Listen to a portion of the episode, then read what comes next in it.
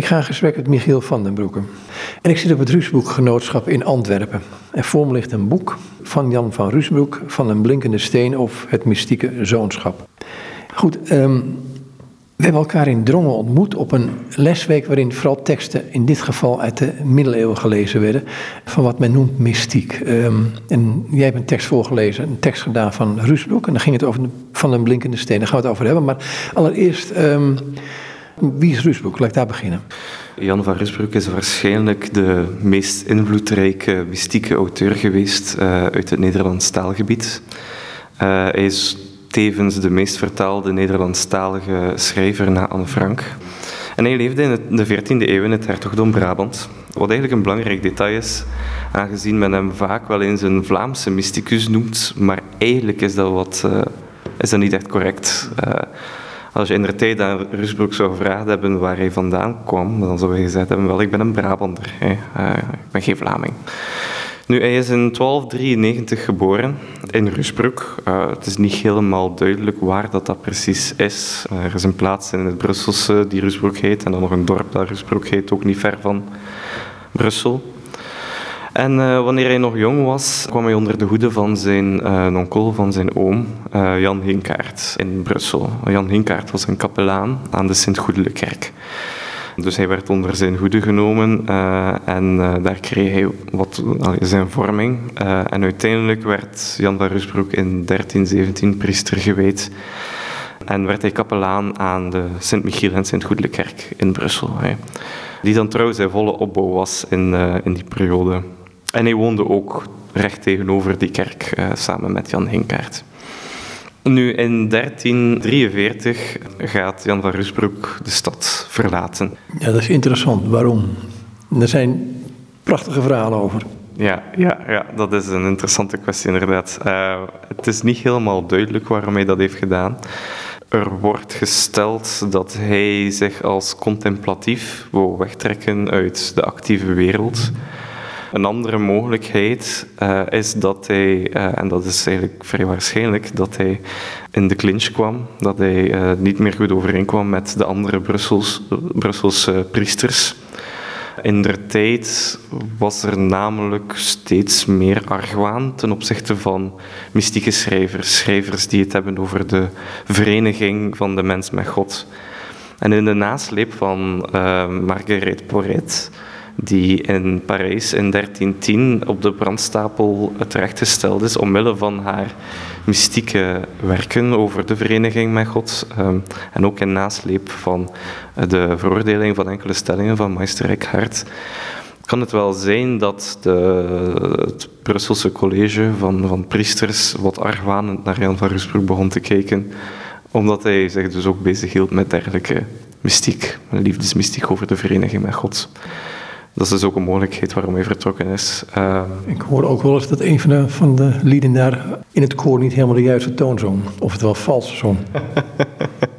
dat kan zijn, dan ben ik nog niet tegengekomen. Hè. nou ja, het heeft een andere betekenis dan. Maar, maar um, hij is naar het Soniewoud gegaan en daar is hij, heeft hij zijn boeken geschreven. Maar ik wil eerst even naar het woordje mystiek. Wat betekent dat? Want kijk, als ik in een tekst lees in Johannes 14 als... Um, als je van ons houdt, zullen we bij je of in je komen wonen dat is meestal mijn begrip ervan, dat, dat die inwoning van God gestalte krijgt. Ja, de definitie van het woord mystiek is natuurlijk heel moeilijk.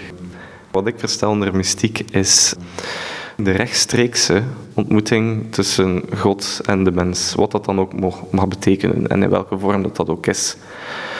En dat gebeurt voornamelijk op, een, op het goddelijke initiatief. Hè. Dat is ook iets wat dat steeds terugkomt. Het is niet de mens zelf die ervoor uiteindelijk zorgt dat hij God rechtstreeks ontmoet, maar het is God die steeds het initiatief neemt om de mens te ontmoeten. Is die ontmoeting in Christus?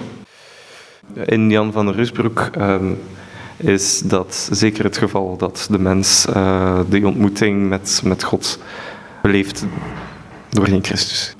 Van een blinkende steen. Um, hij schreef het nog in Brussel. Ja, dat is de aanname. Er is wel wat discussie over of hij Van de Blikkensteen wel degelijk nog in Brussel heeft geschreven of niet. Um, we weten dat eigenlijk niet helemaal zeker. Uh, we weten dat wel van, um, uh, van de geestelijke bruiloft en het rieken der gelieven, maar ja, er is twijfel. wat hij doet, tenminste, ik heb het gelezen, wat hij doet, hij probeert uit te zoeken van hoe, op Gods initiatief, um, hij heeft als eerst lief gehad, hoe die ontmoeting tot stand komt, die relatie met God, met de mens is. En um, ik ken me weinig mensen die het zo mooi doen als hij. Absoluut, hij schrijft heel klaar en helder. Hoewel het uh, geen aanname mag zijn voor ons moderne mensen dat als we Jan van uh, Rusbroek lezen, dat we direct weten wat hij schrijft. Hij schreef natuurlijk ook in de 14e eeuw. En hoe meer ik bezig ben met, met middeleeuwse mystiek, hoe meer ik besef dat zij vertrekken vanuit een heel ander denkbeeld, mensbeeld, wereldbeeld, godsbeeld dan, dan wij eigenlijk doen. En wat is dat mensbeeld van hem? Een groot verschil met, met het mensbeeld dat wij hebben is dat uh, voor de moderne mens, als ik dat nu mag veralgemenen, uh, het fundament van het menselijke bestaan, het feit is dat ik besta, zoals Descartes het zegt. Voor Descartes is bijvoorbeeld het ik, het geatomiseerde ik, de kern van ons menselijke bestaan. Voor Rusbroek en voor de middeleeuwse mystieke traditie in het algemeen is dat helemaal niet het geval. Het fundament van ons menselijk bestaan, voor ons wezen, zoals Jan van Rusbroek dat zou noemen, is eigenlijk de relatie met God. Wij worden als mens continu geschapen in een uh, creatio continua, een continue schepping. Elk moment van elke dag, elke seconde wordt ons bestaan om, gefundeerd door God. Mocht God op een gegeven moment beslissen dat, uh, ja, dat hij er geen zin meer in had of zoiets, uh, dan zouden we gewoon ophouden te bestaan. Er staat zo'n tekst in Job, dacht ik, hè, van als het ontzagwekkende zijn adem inhoudt, dan zouden wij er niet meer zijn. Mm -hmm. Ja, ja het is, het is, uh, we, we, moeten Jan van Rusbroeks antropologisch model, zijn mensbeeld, heel, helemaal in die lijn zien. Ja. Dus dan ben je niet een, een ik wat de wereld moet gaan ontdekken, maar je bent een gegeven eigenlijk meer. Ja, maar natuurlijk niet in een onpersoonlijke zin. Want elke mens is, is voor God van, van fundamenteel belang, van wezenlijk belang. En, en Rusbrug schrijft dat hier ook heel mooi in Van den Blinkende Steen. Dat, uh, dat de mens dus vanuit de overvloedige liefde van God geschapen wordt, voortvloeit. En die liefde van God betekent in C niet geen, geen emotionele liefde of dergelijke. Die emotie kan er natuurlijk wel bij komen en bij horen. Maar in de kern is die goddelijke liefde die de mens schept, is dat eigenlijk de vader die zichzelf compleet geeft aan de ander. Het compleet geven van, de ander als, aan, van zichzelf aan de ander als goddelijke liefde. Dat is nog anders dan wanneer ik helemaal op mezelf teruggeplooid in het leven sta, zoals tegenwoordig zo makkelijk kan gebeuren. Ja, ja, absoluut. Ja, je bent geen uh, geatomiseerd ik. Hè. staat altijd in relatie. Of je het nu beseft of niet, hè, want, want uh, voor de gelovige christelijke mens is dat het geval, maar evenzeer voor de, voor de atheïstische mens. Hoewel zij dat dus niet zo beseffen of, of, of dat ze dat niet geloven of dergelijke. Maar vanuit het christelijke wereldbeeld dat uit onze middeleeuwse mystieken komt, is dat wel het geval. Hoe ontwikkelt hij die gedachte in dat boekje van een blinkende steen? Voor Rusbroek is de dynamiek van het uitvloeien en intrekken van wezenlijk belang. Hè. Dus de mens vloeit uit God, hè, in, in die goddelijke liefde, zoals we al hebben gezegd. Maar God verlangt wel steeds om in een liefdesrelatie met de mens te gaan staan. En een liefdesrelatie, een, een goede liefdesrelatie, is de facto wederkerig. Dus God gaat eigenlijk in zijn liefdesgave ook een, een liefdesvraag meesturen. Hè. God verlangt ook dat de mens die uit hem vloeit ook terugkeert door Christus naar hem in eenheid. In eenheid met God. En het is op dat moment, wanneer dat de mens dus positief antwoordt op de liefdesaanbod, dat uh, de mens vergoddelijkt kan worden en eigenlijk kan beginnen delen in die, in die goddelijke liefdesrelatie. Blijf ik mezelf in dat gebeuren? Ja, dat is een heel belangrijk punt uh, dat Rusbroek heel sterk benadrukt. Je blijft inderdaad jezelf. In de, die argwaan die, gekoest, die, die eigenlijk begon op te komen in de 14e eeuw, was een punt van kritiek op vergoddelijkingsmystiek, als ik dat dan zo mag zeggen, dat de mens eigenlijk zou ophouden te bestaan. En dat hij dus, helemaal zou opgaan in de goddelijke natuur en eigenlijk zelf God zou worden, God dan met een, met een hoofdletter. Wat heel problematisch is en wat ook heeft geleid tot enkele ketterse bewegingen in de 14e eeuw. Waarbij er dus mensen waren die zeiden van kijk, ik, ik word God hè, en nu moet ik geen sacramenten meer ontvangen. Nu moet ik eigenlijk zelfs niet meer ethisch meer leven, want ik kan niet meer zondigen, want ik ben God. Ik ben niet meer slechts louter een mens. Rusbroek gaat daar fel tegenin. Hè. Uh, maar hij benadrukt dat ook in Van den Blinkende Steen enkele keren dat wij dus wel God kunnen worden. Wat bedoelt hij daarmee? Niet dat wij de plaats van God kunnen innemen of dat wij versmelten met God, maar dat wij dus delen in die goddelijke natuur, in die goddelijke liefdesrelatie. Maar dat wij in dat proces altijd onze geschapenheid blijven behouden. Want tenslotte, als Rusbroek zoveel nadruk legt op de, of, of als hij het zo belangrijk vindt, dat, er, dat die wederkerige liefdesrelatie uh, het doel van God, van de hele schepping is, dan moet de mens eigenlijk wel zichzelf kunnen blijven. Want als hij opgaat in God, dan, dan heb je geen twee partijen meer die elkaar lief hebben. Dan heb je ja, één partij, één vreemd, vreemdsoortig wezen, één ketterswezen als het ware, dat... Uh, dat eigenlijk geen wederkerigheid in een liefdesrelatie meer kan hebben. Dus het is nooit een druppel in de oceaan? Nee, nee, nee. Want dat impliceert inderdaad die, diezelfde natuur. Dan, uh, Rusbroek vergelijkt het graag met een beeld dat eigenlijk al heel, dat heel vaak werd gebruikt in het verleden. Hij vergelijkt het graag met het ijzer dat in het vuur wordt gelegd. Het ijzer wordt uh, in de smidse wordt helemaal vlammend rood begint te branden en dergelijke. En het lijkt alsof het vuur en uh, het ijzer dezelfde natuur hebben gekregen, maar ijzer blijft natuurlijk altijd ijzer. Dat keren naar God toe, um, dat ontvankelijk worden, want daar gaat het voor een deel ook over. Um, hij beschrijft er een aantal soorten mensen in, maar ook een aantal bewegingen. Waar zullen we beginnen? Ik veronderstel dat we kunnen beginnen bij het onderscheid dat Rusbroek maakt tussen vijf soorten mensen. Rusbroek stelt dat er ten eerste zondaars zijn, ten tweede eh, gehuurde dienaars, ten derde trouwe dienaars, ten vierde verborgen vrienden en als laatste geborgen zonen. De eerste groep is dus de zondaars en die, ja, dat zijn geen goede mensen, uh, zoals om het in Rusbroeks termen te zetten. Die verkeren niet in een liefdesrelatie met God of dergelijke. Zij onderhouden Gods geboden niet, verkeren in zonde. En zij beogen God niet in wat zij doen. En dan geeft Rusbroek eigenlijk, maakt, maakt een onderscheid tussen vier, dus tussen die laatste vier groepen, waarvan je zou denken dat ze eigenlijk alle vier in Rusbroeks klassificatie worden gezien als goede mensen. Maar dat is toch niet helemaal zo. Want voor Rusbroek zijn er drie voorwaarden om een goede mens te zijn. De goede mens heeft namelijk uh, ten eerste een zuiver geweten. Ten tweede is hij gehoorzaam aan God, de kerk en het eigen onderscheidingsvermogen. En ten derde beoogt hij fundamenteel God in alles wat hij of zij doet. En de gehuurde dienaar, die gehoorzaamt wel aan, aan God en aan de kerk en het eigen onderscheidingsvermogen en heeft een zuiver geweten. Maar hij volgt eigenlijk de geboden van God enkel maar voor zijn eigen heil. Zodat hij in de hemel zal raken en niet in de hel. Dus hij is eigenlijk op helemaal op het ik gericht en beoogt dus niet fundamenteel God in alles wat, wat hij doet. Vandaar kun je de gehuurde knechten, hoewel zij dus ook gered worden uh, en geen zondaars zijn, kun je ze toch ook niet als, als goede mens beschouwen. En dat, heb je, dat is wel het geval bij de trouwe dienaars.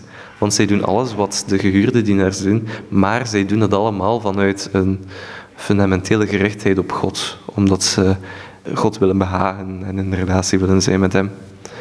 En dan heb je de volgende categorie van de um, verborgen vrienden. En zij doen alles wat zij onderhouden, dus ook de, de geboden, hè, net zoals de trouwe dienaars. Maar er komt een extra dimensie bij hen. Zij hebben namelijk ook een innerlijke gerichtheid op God. Zij leggen zich toe op geestelijke en ascetische oefeningen om een liefdevolle relatie met God te kunnen uh, bekomen. En dan is de laatste categorie die van de geborgen zonen. Hè. Die zijn ja, alles wat de vorige alles wat de, de, de verborgen vrienden ook zijn. Maar zij gaan eigenlijk voorbij aan die ascetische oefeningen. Ze worden uh, wiezeloos, zoals Versproek dat zegt. Dat wil namelijk zeggen dat ze zich niet meer focussen op die oefeningen en, en, specifiek op de gaven van God en zo, maar dat ze eigenlijk rechtstreeks God zullen kunnen ervaren. En zij verliezen ook in die rechtstreeks ontmoeting met God, verliezen ze ook hun eigen zelfbewustzijn. Dus zij hebben geen besef meer op dat gegeven moment van, van zichzelf, maar enkel van God. God is enkel wat ze ervaren op dat moment. En zij zullen, die geboren zonen, zullen vanaf het moment dat ze daarover beginnen reflecteren, dan wel opnieuw het zelfbewustzijn hervatten. Maar zij zullen wel die ervaring van het goddelijke gesmaakt hebben en zullen altijd smaken naar meer en trachten die rechtstreeks ervaring opnieuw te beleven. En die drie verschillende types, zijn dat, is dat een bepaalde chronologie in je groei of zijn die drie aspecten, of die drie verschillende mensaspecten, eh, kunnen denk ik gelijktijdig aanwezig zijn en in jou aan het groeien zijn? Ja. Het is niet zo dat, dat het eigenlijk een trapsgewijze opgang is. Iedere goede mens uh, die, uh, die, die komt ook in een specifieke groep terecht naar gelang de gaven die hij van God heeft ontvangen. Sommige mensen uh, zullen hele goede christenen zijn en heel, ja, de, de, heel goed de geboden van God onderhouden, maar zullen niet die, die predispositie hebben, uh, als ik dat mag zeggen, dat woord, um, om, om ook innerlijk, uh, innerlijke relatie met God te kunnen cultiveren. En het is ook belangrijk om te beseffen dat de geborgen zonen, die zijn bijvoorbeeld ook nog verborgen vrienden en die zijn ook nog trouwe dienaars, hè, omdat zij ook nog... Het zijn niet, geen verschillende stadia die je moet doorlopen, maar ieder stadium dat je verder gaat in die opgang naar de vereniging met God, daar, daarin behoud je ook de vorige stadia die je...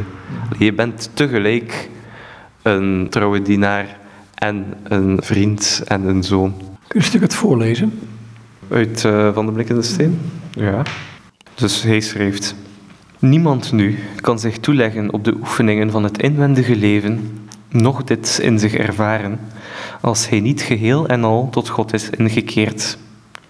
Want zolang de mens in zijn hart verdeeld is, blijft hij naar buiten gekeerd en ongestadig in zijn gemoed, en wordt hij ook licht bewogen door lief en leed in tijdelijke dingen. Want die leven nog in hem. En al komt hij de geboden Gods na, toch blijft hij nog steeds van binnen onverlicht en ongeleerd, want hij beseft niet wat inwendige leven is, noch hoe men het moet beoefenen. Als hij maar weet en voelt dat hij het goed meent met God en Gods liefste wil in al zijn werken begeert te volbrengen, dan is hij al tevreden, want hij is zich bewust oprecht te zijn in zijn dienst. En om deze twee punten schept hij behagen in zichzelf en dunkt het hem dat uitwendig werken met zuivere mening verricht heiliger en nuttiger zijn dan inwendige gebedsoefeningen.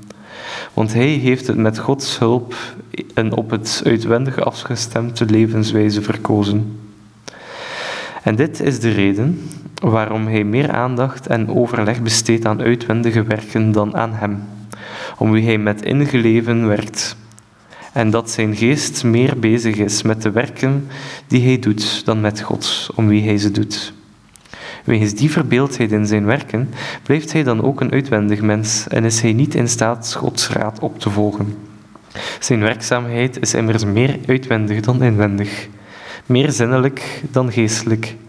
En als hij een getrouwe dienaar Gods in uitwendige dienst wat de verborgen vrienden, de vertrouwde vrienden Gods ervaren, dat blijft hem verborgen.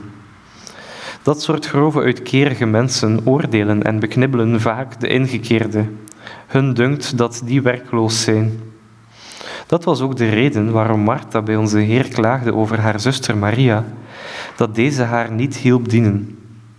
Zij dacht dat zij zich zeer verdienstelijk maakte en dat haar zuster daar maar werkloos voor niet bij zat. Maar onze Heer sprak over beide zijn mening en oordeel uit. Hij berispte Maria, niet om haar dienst, want die was goed en nuttig, maar hij berispte ze om haar bekommerdheid. en omdat ze bedrukt en bedroefd was door de beslommeringen van haar uitwendige werk. En Maria prees hij om haar inwendige bezigheid en zei dat één ding nodig was en dat zij het beste deel had verkozen, dat haar niet ontnomen zou worden. Dat ene ding, voor alle mensen noodzakelijk, is de goddelijke minne. Dat beste deel is het inwendige leven, met minnelijk aanhangen aan God. Dat had Maria Magdalena verkozen, en dat verkiezen nog de vertrouwde vrienden van de Heer. Maar Martha verkoos een eenvoudig, uitwendig werkend leven. Het is het andere deel waar men God in dient, dat niet zo volkomen nog zo goed is. En dat deel verkiezen ook nu nog de trouwe dienaren om de liefde van God. Nu vindt men echter van de, die dwaze mensen, die zo innig en zo ledig beweren te zijn, dat zij niet willen werken, nog een evenmens in nood bijstaan. Zulke mensen zijn nog vertrouwelingen, nog getrouwe dienaren van onze Heer. Maar zij zijn totaal mis en bedrogen. Want niemand kan Gods raad involgen als hij niet eerst Gods gebod wil onderhouden. Daarom dan ook zijn de vertrouwde vrienden van onze Heer, waar het erop aankomt, tevens getrouwe dienaren. Maar alle getrouwe dienaren zijn daarom nog geen vertrouwde vrienden, want de oefening die daartoe behoort blijft hun onbekend. Daarmee hebt gij het verschil tussen vertrouwde vrienden en getrouwe dienaren van onze Heer. Want hij schrijft dan bijvoorbeeld over um, die dienaren ook nog um, het volgende. Nochtans moet je weten dat alle gelovige, goede mensen de zonen van God zijn. Want ze worden allemaal uit de geest van God geboren. En de geest van God leeft in hen. En hij beweegt en drijft ieder in het bijzonder over, overeenkomstig zijn capaciteit tot deugden en goede werken, waarin hij welgevallig is aan God. Maar omwille van de ongelijkheid van hun toekeer en hun beoefening noem ik sommige mensen trouwe dienaars en sommige noem ik verborgen vrienden en sommige geborgen zonen.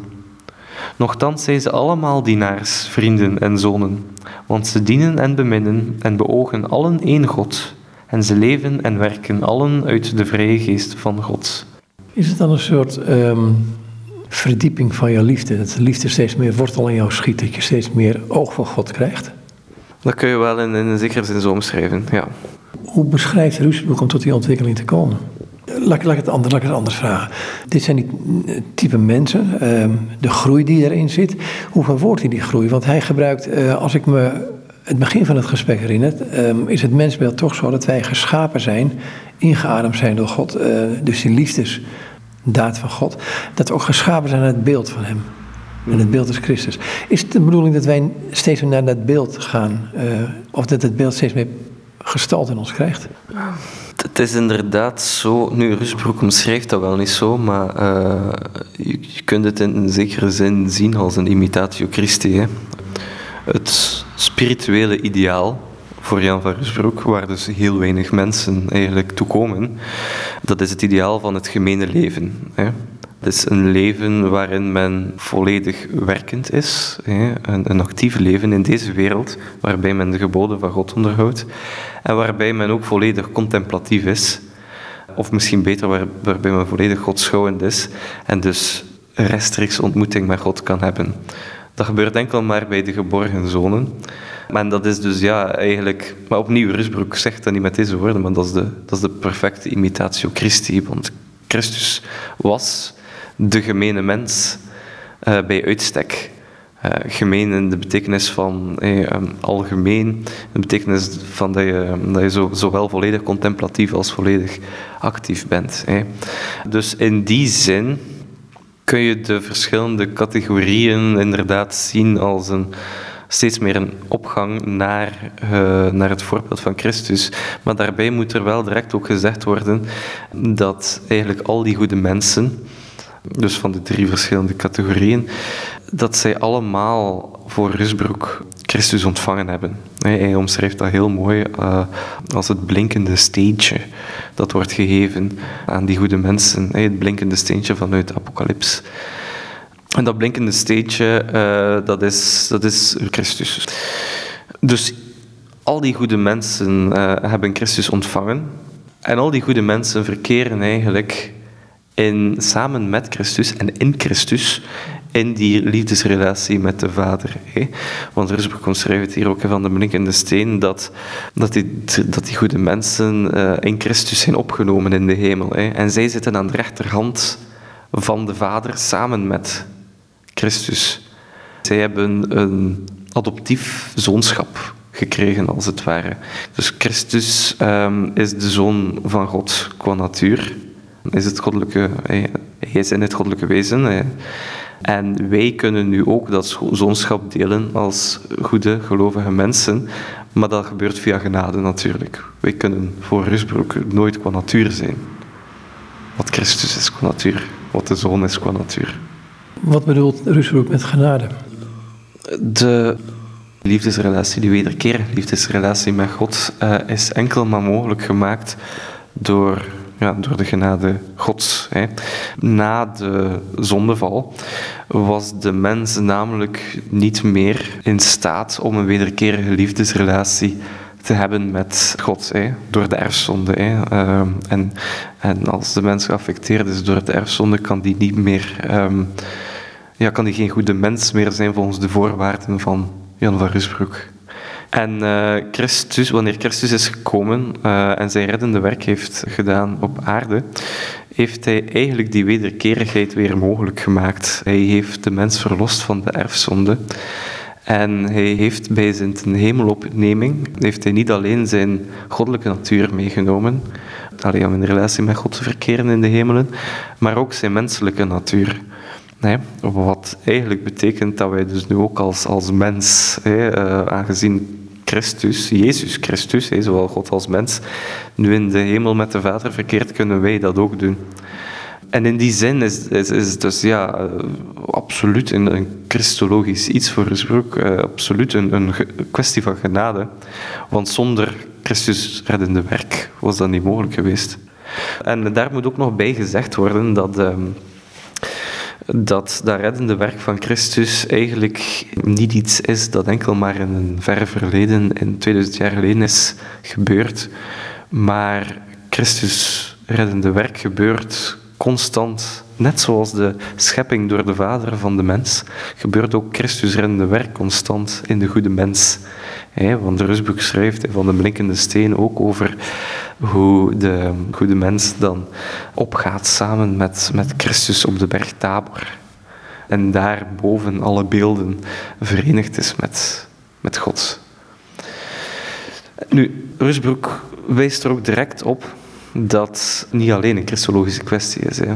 Het is voor Rusbroek heel duidelijk dat uh, dat verkeren van de mens in de relatie, liefdesrelatie van de Triniteit, dat dat een trinitaire kwestie is. Hè. Uh, want hij spreekt ook heel vaak over de geest die het actieve element is, die, die, die de mens trekt in de eenheid van God.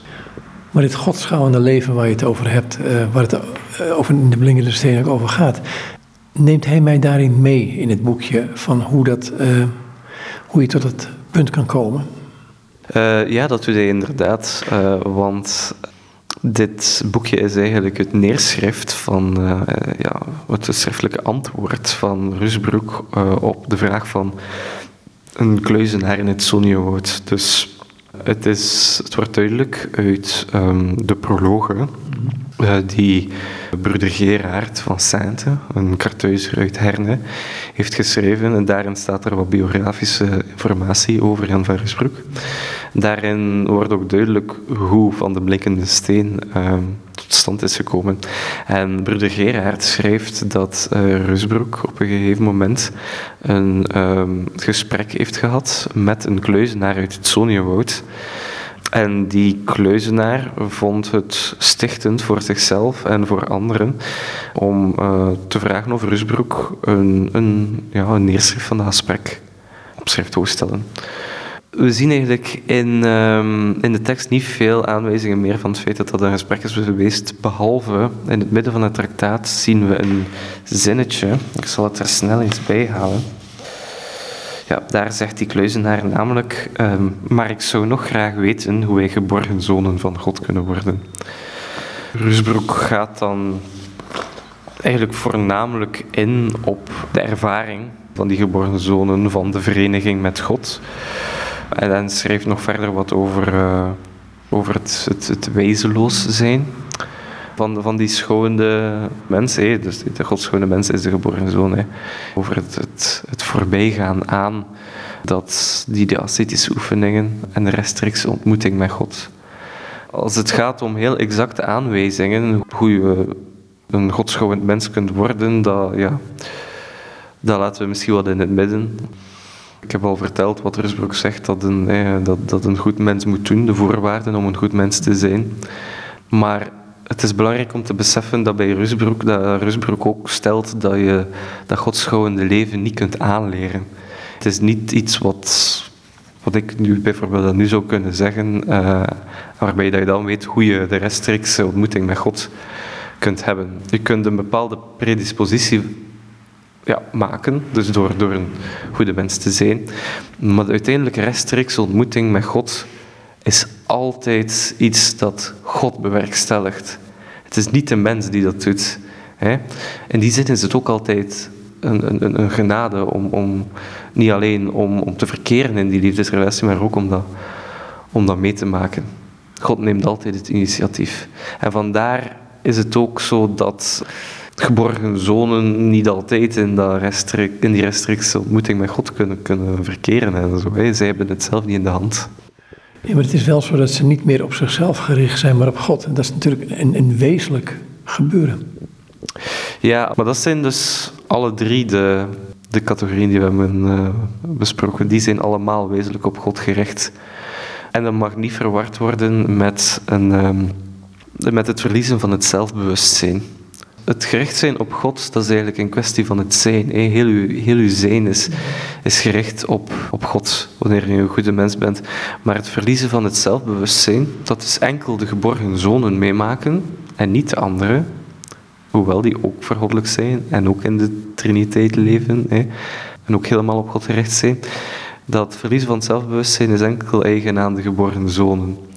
En dat is meer een kwestie van de ervaring. Dus in tegenstelling tot tot dat gericht zijn op, het, op, op God is dat een kwestie van de ervaring. Je gebruikte net het woordje verlangen ook, dat het tot een enorm verlangen leidt. Ehm, maar er zit ook achter een enorm verlangen van God, wat, wat eigenlijk um, soms door Rus ook heel bizar uitgedrukt wordt. Het woordje begeerig wordt daar onder andere in gebruikt.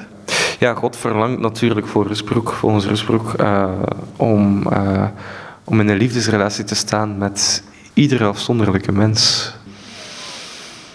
Eh, dat is ook, God, God verlangt, uh, dat is voor Rusbroek ook het doel van de schepping. Want, want God schept namelijk de wereld, niet alleen de mens, maar de, de, hele schepping. Met als doel dat hij in een wederkerige liefdesrelatie kan staan. Hè? Want hij uh, geeft zichzelf compleet in liefde aan de hele schepping. En de schepping geeft die liefde dan ook terug. God verlangt naar die wederkerige liefdesrelatie.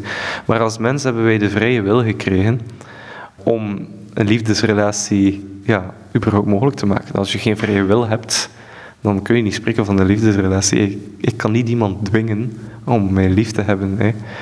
Dus in die zin verlangt, God natuurlijk dat, dat elke afzonderlijke mens in een persoonlijke liefdesrelatie met hem gaat staan, maar doet niet elke, antwoordt niet elke mens positief op, op die liefdesvraag.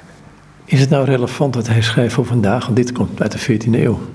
Het is alleszins een, een uitdaging voor, uh, voor de ideeën die wij als moderne mensen of postmoderne mensen, um, die wij uh, als vanzelfsprekend ervaren. Ik denk dat Rusbroek, maar ook in het algemeen de hele mystieke traditie, niet alleen van in de middeleeuwen, dat die een, een uitdaging stelt voor ons mensbeeld. Niet, ja, niet tenminste omdat, uh, omdat bijvoorbeeld de kern van dat menselijke bestaan al wordt uitgedaagd.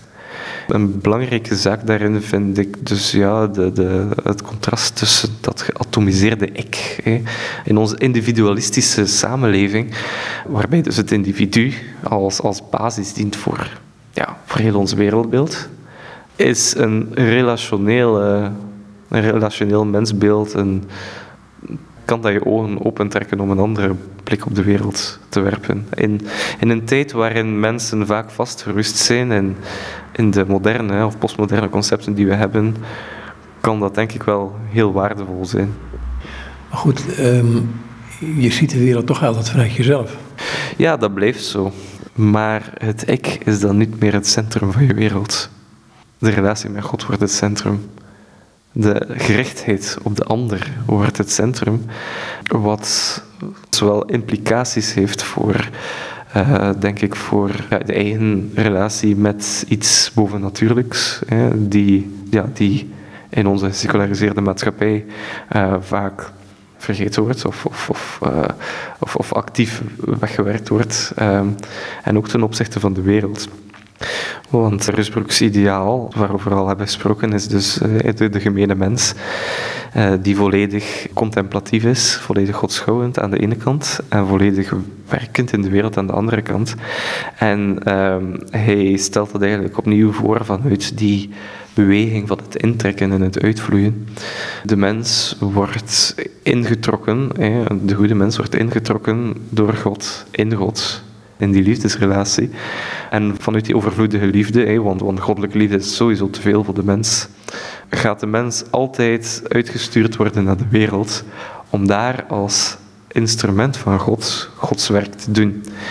En in die zin is, denk ik dat het ook heel, heel relevant kan zijn voor voor eh, onze seculiere maatschappij in het algemeen, maar heel specifiek ook voor, voor christenen die zich wegbanen in deze steeds meer op het ik gerichte, uh, in deze ik gerichte wereld. Wat mij verbaast in dit traktaat, het is een boekje wat um, zowat één, het linker gedeelte is midden Nederlands en het rechter gedeelte is dan vertaald in het Nederlands, alweer een wat oudere vertaling. Als ik die twee uit elkaar haal, dan hou ik een traktaatje over van nou, misschien 50, 45, 50 bladzijden, bijna niets. Het is een zeer kort traktaat, maar uh, onderschat de inhoud ervan niet. Van de blinkende steen is eigenlijk een briljante synthese van Jan van Rusbroek's gedachtegoed. Het is heel kort, maar enorm rijk. Ja. Je een stukje het voorlezen gewoon. Ja, ja, absoluut. Um, en uh, ik, ik, heb hier een citaat voor mij liggen dat vind ik een van de mooiste uh, passages uit de steen is. Maar dat ook het meest pertinent omschrijft ja, wat ik hier nu eigenlijk heb gezegd. En wat die relatie van God en de mens, van de mens die in de goddelijke relatie deelt, wat daar Rusbroek daar eigenlijk over zegt. De uitvloeiende aanraking van God maakt ons levend in de geest en vervult ons met genade en verheldert onze reden en doet ons de waarheid kennen en het onderscheid in de deugden en houdt ons staande voor de tegenwoordigheid van God in zo grote kracht dat we alle smaak, alle ervaring en alle uitvloeiende gaven van God kunnen uithouden zonder dat onze geest bezweekt. De intrekkende aanraking van God vraagt ons één te zijn met God en vraagt dat we ons ontgeesten en sterven van geluk. Dat is in de ene liefde die de Vader en de Zoon omvat in één genot. En daarom, als we opgeklommen zijn met Jezus op de berg waar alle beelden ophouden, en als we Hem dan achterna volgen met een enkelvoudige blik, met een innerlijk behagen, met een genietend naar Hem toeneigen, dan voelen we de sterke hitte van de Heilige Geest, die ons doet verbranden en versmelten tot in de eenheid van God. Want waar we één met de Zoon van God, liefdevol teruggebracht worden tot onze oorsprong, daar horen we de stem van de Vader, die ons raakt en intrekt. Want Hij spreekt tot allen die in Zijn eeuwig woord zijn uitverkoren. Dit is mijn leven, lieve Zoon, in wie ik medewelbehagen heb. Want u moet weten dat de Vader met de Zoon en de Zoon met de Vader er een eeuwig welbehagen in gesteld hebben, dat de Zoon onze mensheid aannemen zou en zou sterven en al de uitverkorenen zou terugbrengen naar hun oorsprong.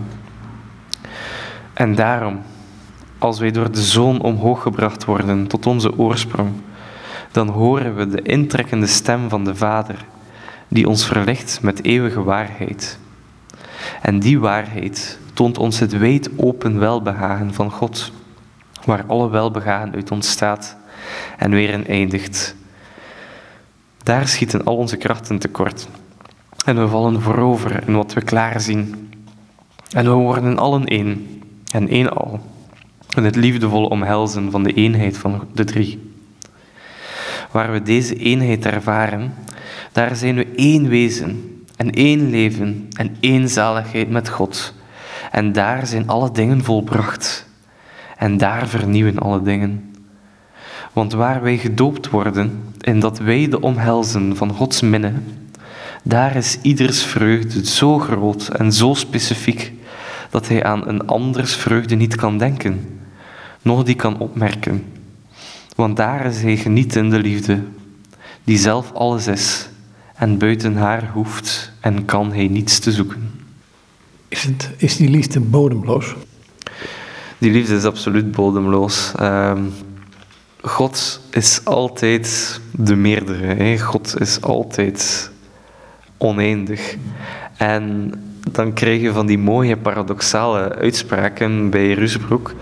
Hè? Wanneer hij spreekt over hoe het wezen van de mens gefundeerd is op God, op de relatie met God, dan, dan, zegt hij zo van, dan zegt hij zo zaken zoals ehm, ja, het wezen van de mens is, is gefundeerd op een grondeloze afgrond. Hè? Hij gebruikt graag van die paradoxale zaken om die ontmoeting met God te, ja, te illustreren. Hè? God is altijd het, het onmetelijk meerdere. En, en, en ondanks het feit dat de mens dan in die afgrond kan verkeren, voelt hij zich nog altijd mooi omhelst door die omhelzing van de drie. In dat, prachtige, genotvolle, in die prachtige, genotvolle ervaring. Ja, je wordt in wezen opgenomen in een liefdesbeweging, wou ik zeggen, van drie personen die één zijn. Mm Ja, ja, absoluut, absoluut. Voor Rusbroek is die beweging van, van die complete zelfgevende liefde van de vader, waarin hij de mens schept, is dat eigenlijk dezelfde beweging van waaruit, hij, waaruit de zoon voorkomt. Hè? En, en, en God verlangt eigenlijk van, van de mens hetzelfde als hij verlangt van de zoon. Dat is die dynamiek hè, van, het, van het uitvloeien van, van de zoon, van de geest uit de vader en de zoon, uh, en van de, van de mens uit God. En dan verlangt hij weer dat intrekken hè, in, die, in die enigheid van, van de minne. Hè. De drie personen die hun drieheid hebben gekregen, de drie personen in de Triniteit, die, die keren steeds terug in die eenheid. Hoewel ze eigenlijk ook nooit uit die eenheid zijn, zijn, zijn vertrokken. En, de, de, en God verlangt hetzelfde van de mens. Rusbroek vergelijkt het zelf met, met eb en vloed. Hè. Dat intrekken en, en uitvloeien. Hè. Je, je hebt een, een vloeden, hè. Dat, dat is zoals het uitvloeien. Hè. En, en daaruit komen de, de zoon en de geest voort en ook de mens. Maar je ziet dat dat water van het vloed eigenlijk nooit nooit onderscheiden wordt van, van het zeewater in het algemeen. Het blijft deel van de eenheid. Maar daarna wordt het weer ingetrokken in die eeuwige dynamiek van, van uitvloeien en, en, en intrekken, van vloeden en ebben.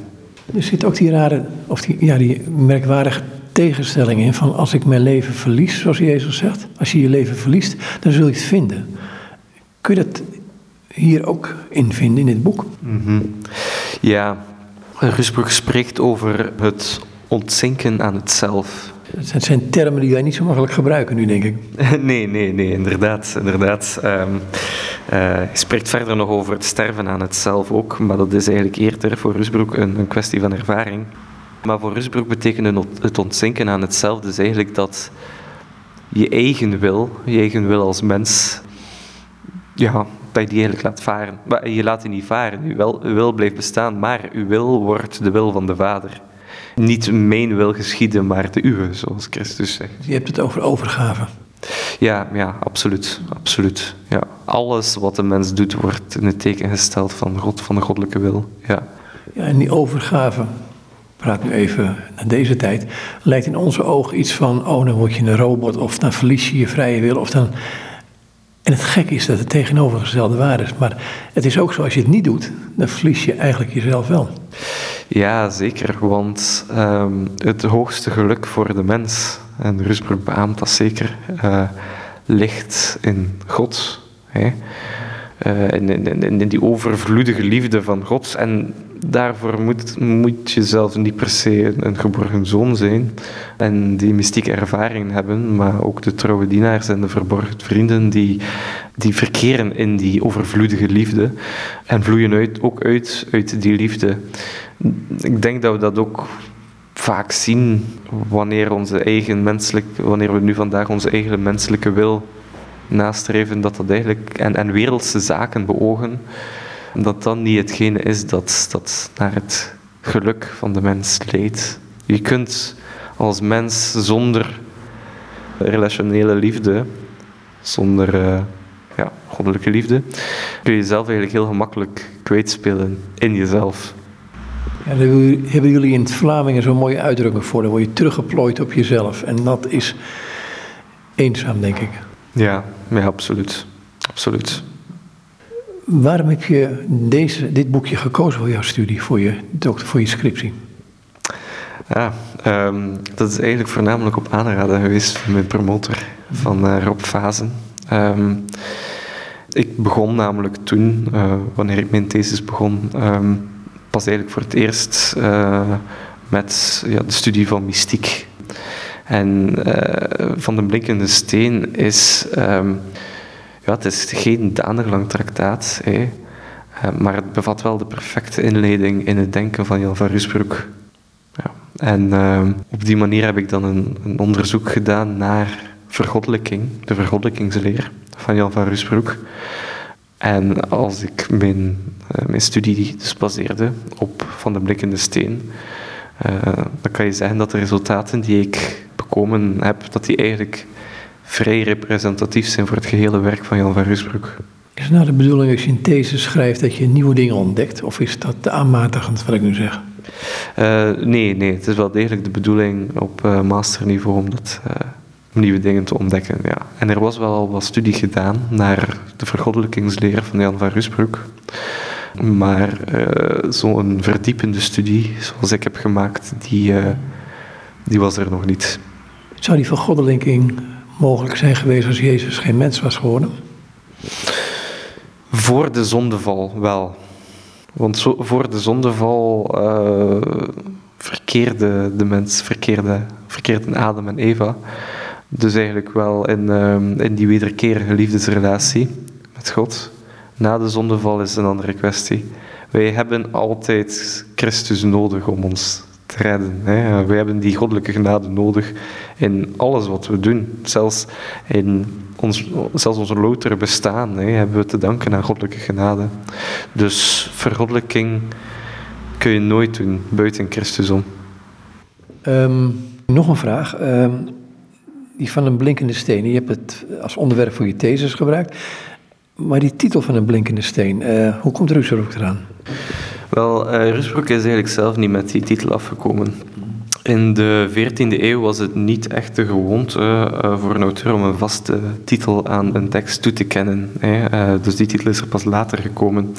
Uh, dit traktaat heeft ook andere titels, zoals dus Van den Vingerlink of Van den Blinkende Steen. en ook De, de Perfectione Filiorum Dei, over de, de perfectie van de, van de zonen van God. En ja, de blinkende steen verwijst dus naar, uh, naar een passage, naar een vers uit de Apocalyps van Johannes, uh, Apocalyps 2:17.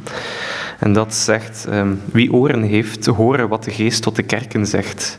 Wie overwint, zal ik geven van het verborgen manna.